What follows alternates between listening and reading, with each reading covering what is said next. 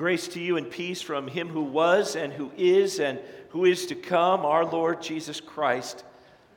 Amen. Now, many of you are connected to third graders today, and I appreciate that. And I want you to go back and think about the moment before they could ever talk. Seems like an eternity ago.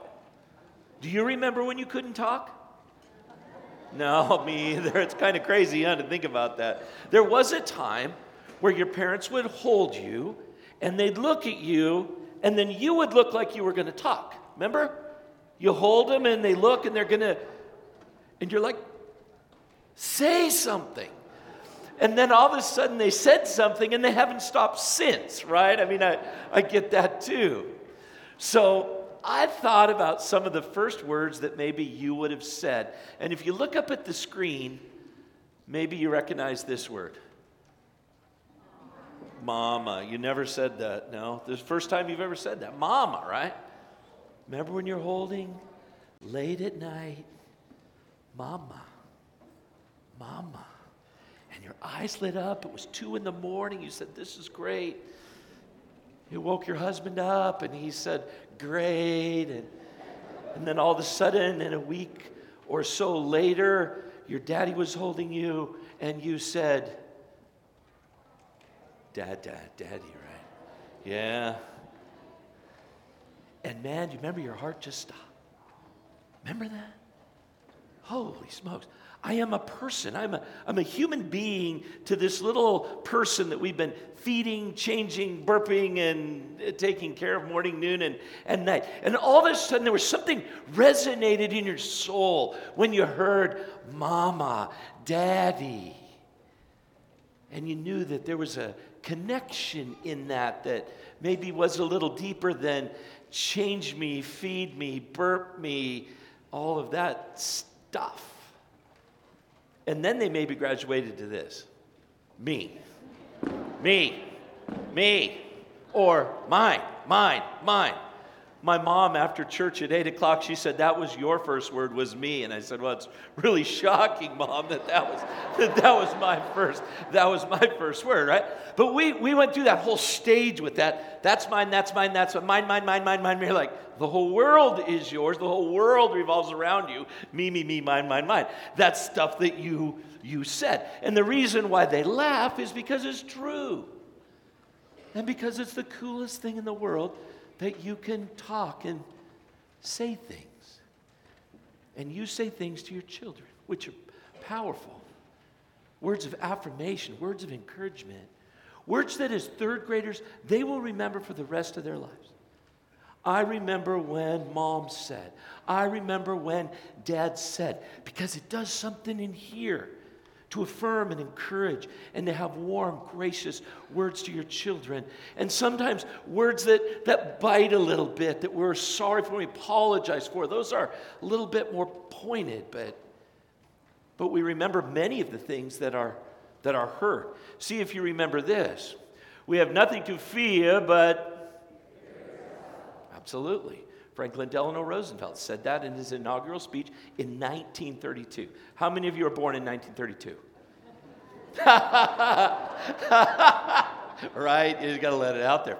Here's one that's a little different, but I think given kind of the, the current world we live in, Ben Franklin's quote is powerful. There never was a good war or a bad peace. Right?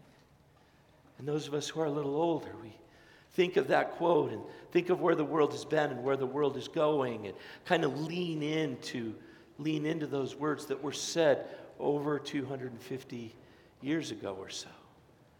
What do you remember? What do you say? What sticks in your soul as you listen and as you speak? In our scripture reading that uh, was read, just did a great job. Uh, Mrs. Elliott just did a great job with those lessons.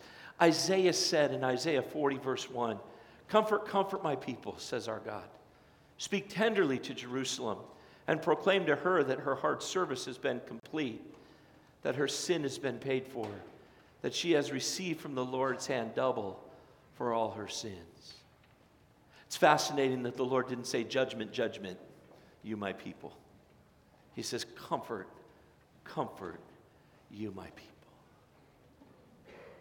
How was 2017 for you? There's not that many days left. How was 2017? And what do you look forward to as you look towards 2018? What are those voices that you'll carry over from, from 2017? And what are those voices that will guide your thinking and your heart, your lives and your business, your family as you head into a new year? What do you hear in your conscience? Some people look back over that year and they say, man, it was a little twisty turny. And there were parts where my conscience and we were aligned in a really positive way, and, and, and I felt good, and life was good. And there was this kind of dark alley that I went down in May, and, and it just got really yucky at work and at home, and, and I weathered that. But my conscience says, go back to that, go back to that, one of those things that maybe we resolve to do that never resolved. And your conscience reminds you of that. Or what does your mind say? When it's quiet, you're in your car, what does your mind speak to you? Responsibility, responsibility, responsibility. You've got to get out and do your list and get all these things completed and finished. And, and if you don't get those all done, then something's going to happen and it won't be good. But eh, our mind convinces us that somehow things aren't going to be the, the perfect way, and Christmas is somehow going to not be the way it should be. And there may be a little bit of fear or anxiety that, that comes with that. Sometimes there's a rough patch that goes with that. What are those you love? What do you hear from them? What do you hear from those you love the most in the world? Words of kindness and affirmation, words of comfort and peace, words of healing and thanksgiving, or maybe words of loss, maybe some painful words and those sit in your heart a little bit. You wonder how those will reckon as we move from one year to the next. Some of those relationships stronger after so many days, some relationships a little more fragmented after so many days. What do we hear from those in authority? What does the world hear in essence when our leaders speak? And does that bring a sense of comfort or a sense of fear, a sense of peace or a sense of anxiety? I can't answer those questions for you. But I can tell you that there's a place where you can find a sense of peace and tranquility and a reckoning for the things and pieces of 2017. Again, from Isaiah the prophet a voice calling in the wilderness, prepare the way for the Lord, make straight in the desert a highway for our God. Every valley shall be raised up, every mountain and hill be made, be, be, be made low. the rough ground shall be level, and the rugged places a plain. And the glory of the Lord will be revealed, and all people will see it together, for the mouth of the Lord has spoken. God came down and he didn't come down in fire like he did with Moses. And he didn't come down angry like he did it at times where he had to kind of straighten everything out. God came down and his message was, Comfort, comfort my people, says your God. I remember those moments in 2017 where I was on a frayed edge and I thought, you know what? This is it. I've had enough. I'm finally going to snap. This is it. And somehow a, a, word of scripture was there for my soul. A brother put his arm around me. A, a friend came alongside of me and said, You know what, big guy? It's going to be okay. Comfort, comfort ye my people. And so God comes down. And at Christmas, we celebrate God coming down in the person of Jesus Christ. And Jesus comes down with words of comfort for his people, for you and me, for little people and big people, and older people and younger people. He comes down with a word of comfort. Comfort for those who struggle with the past and comfort with those who are anxious for the future. He comes down to make crooked roads straight. I love that piece. It's like the Lord can come down and take that crooked road and put a finger here and a finger here and just straighten it all out. And through faith, we see the twists and turns of life in such a different way. Instead of seeing it as somehow God oppressing us and putting it on us and the challenges and the tears of the past, we see a, a bigger hand leading our lives and the events of our lives. We see a different purpose and a different direction. And God comes around us and says, It's not about me putting it on you, it's about me helping you grow and think through your next steps of life of sanding rough edges, of straightening out crooked things, about keeping my promises to you, says the Lord. Have you had some crooked roads that you've gone down that you need a little straightening out for as you head towards the beginning of a new year? Is there someone you need to visit? Someone you need to work through an issue with? So that in the grace of Jesus Christ, in that relationship with you, the crooked road is made straight.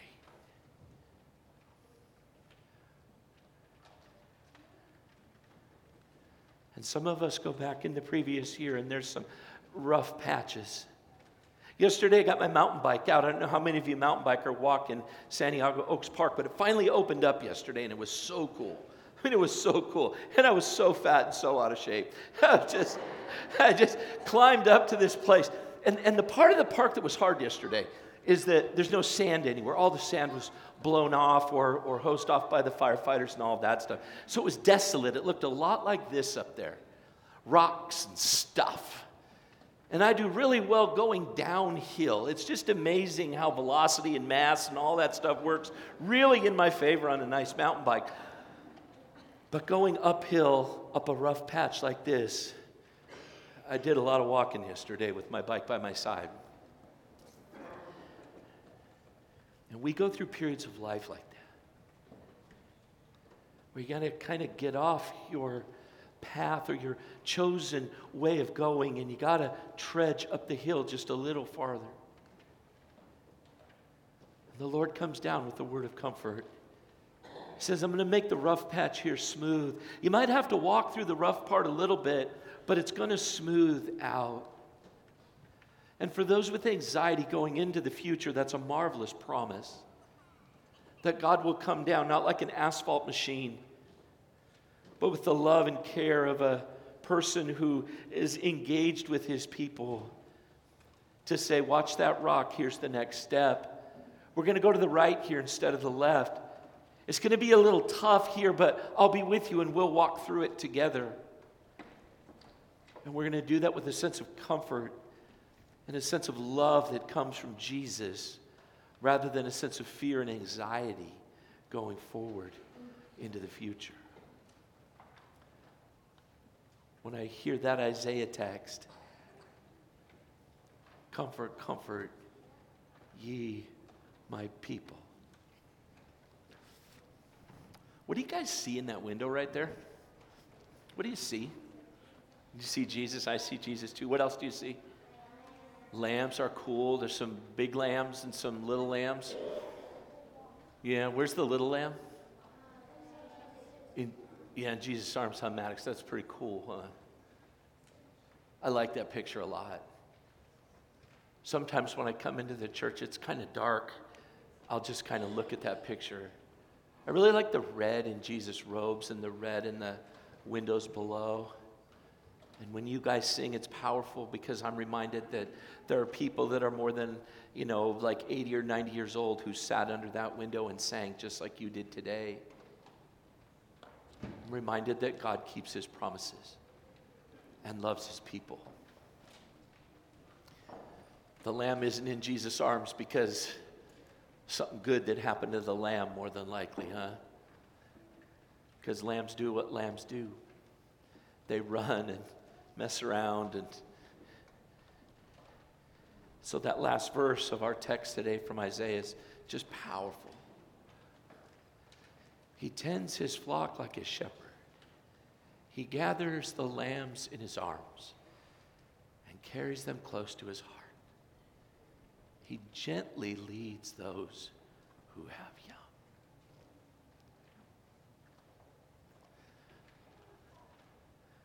What do you hear from God? As a pastor, I hear people say, God must be angry. God must be putting it on me. Why is God doing this? Why is God doing that? And quite honestly, the answer is, I don't know. I don't have an answer to all those questions, and I'll work through them with you, and I'll love on you, and all of those things. And typically, pastors or religious people who say, Yeah, I've got this all figured out, are talking out of their ear. But what I can tell you is that as the grass grows and fades away, as the flowers come up and groom, bloom and, and, and fade away, that the word of the Lord lasts forever. At least that's what God told Isaiah to say. And that word has lasted thousands of years. And so as you look through 2017 and you make your way into 2018, I pray that the Good Shepherd who laid down his life for you and who loves you with an everlasting love would bring those marvelous words of Isaiah 40, verse 1 to your soul time after time after time. Comfort, comfort, comfort you, my people, says the Lord. I pray the Lord's comfort would be upon you as you move away from 2017 and the marvelous hope and promise of 2018 lies before you. Amen.